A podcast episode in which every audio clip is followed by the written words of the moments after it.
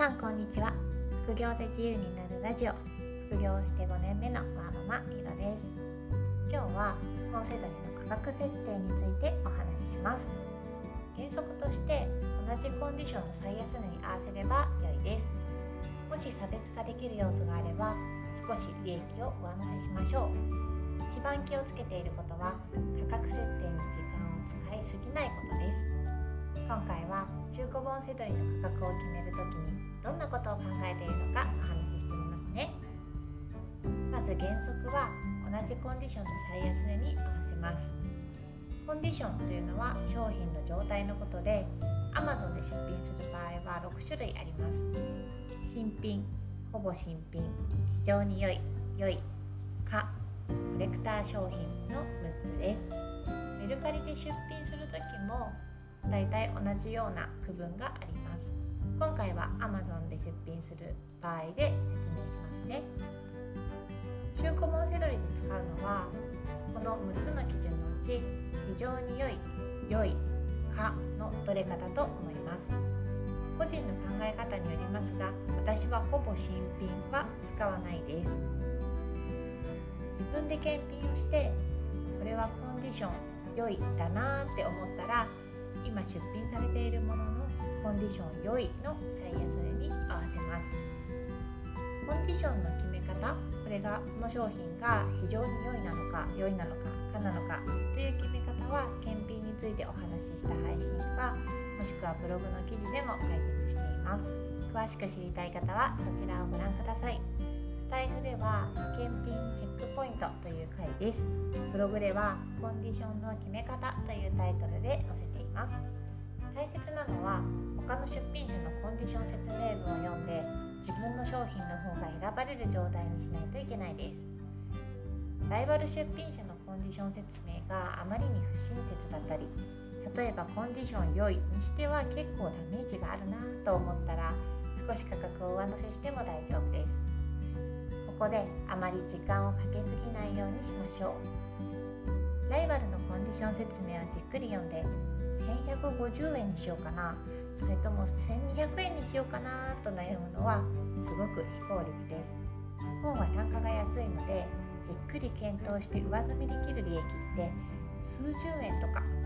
多くても2300円なんですよね。だから価格の検討にかける時間があるんだったら1冊でも多く仕入れをした方が利益は増えます。私は深く考えずにパッと同じコンディションの最安値に合わせちゃいます。FBA を使っている場合はプライムマークがついている同じコンディションの出品を参考にします。価格が高くても Amazon の倉庫から発送される方がいい。プライム便が使える方がいいという購入者もいるので差別化ポイントになります。中古本は他のジャンルに比べると自己発送の出品者が多いので配送方法やスピードにこだわる購入者は少ないかなと思います。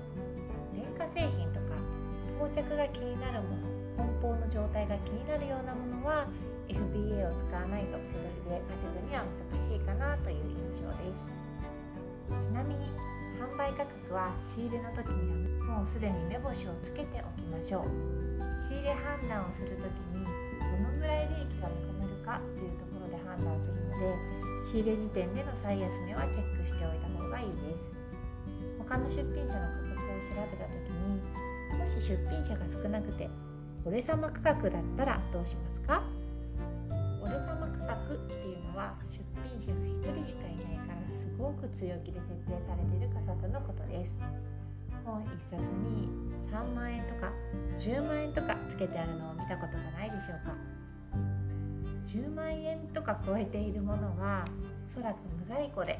売れてから仕入れる手法なのかなと予想します。発送の予定がすごく長く設定されていると無在庫の可能性が高いです。高めに出品していて注文が入ればラッキーみたいな手法なのであんまりよろしくないやり方です。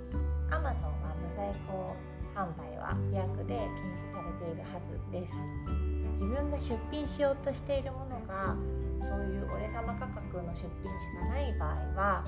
販売履歴を確認して実際に売れている値段で出しましょう。たとえ今の最安値が3万円だとしても実際には8000円ぐらいのところで売れている商品だったら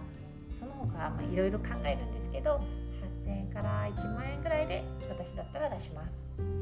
無駄に安売りする必要はないんですけど背取りは売り切ることがゴールなのでちゃんとニーズがある価格売れる価格で出すのがおすすめです。そうじゃないと資金の回収が遅くなってしまいますからね。次に価格設定のコツを紹介しようと思ったのですが長くなってしまいそうなので次回にお届けします。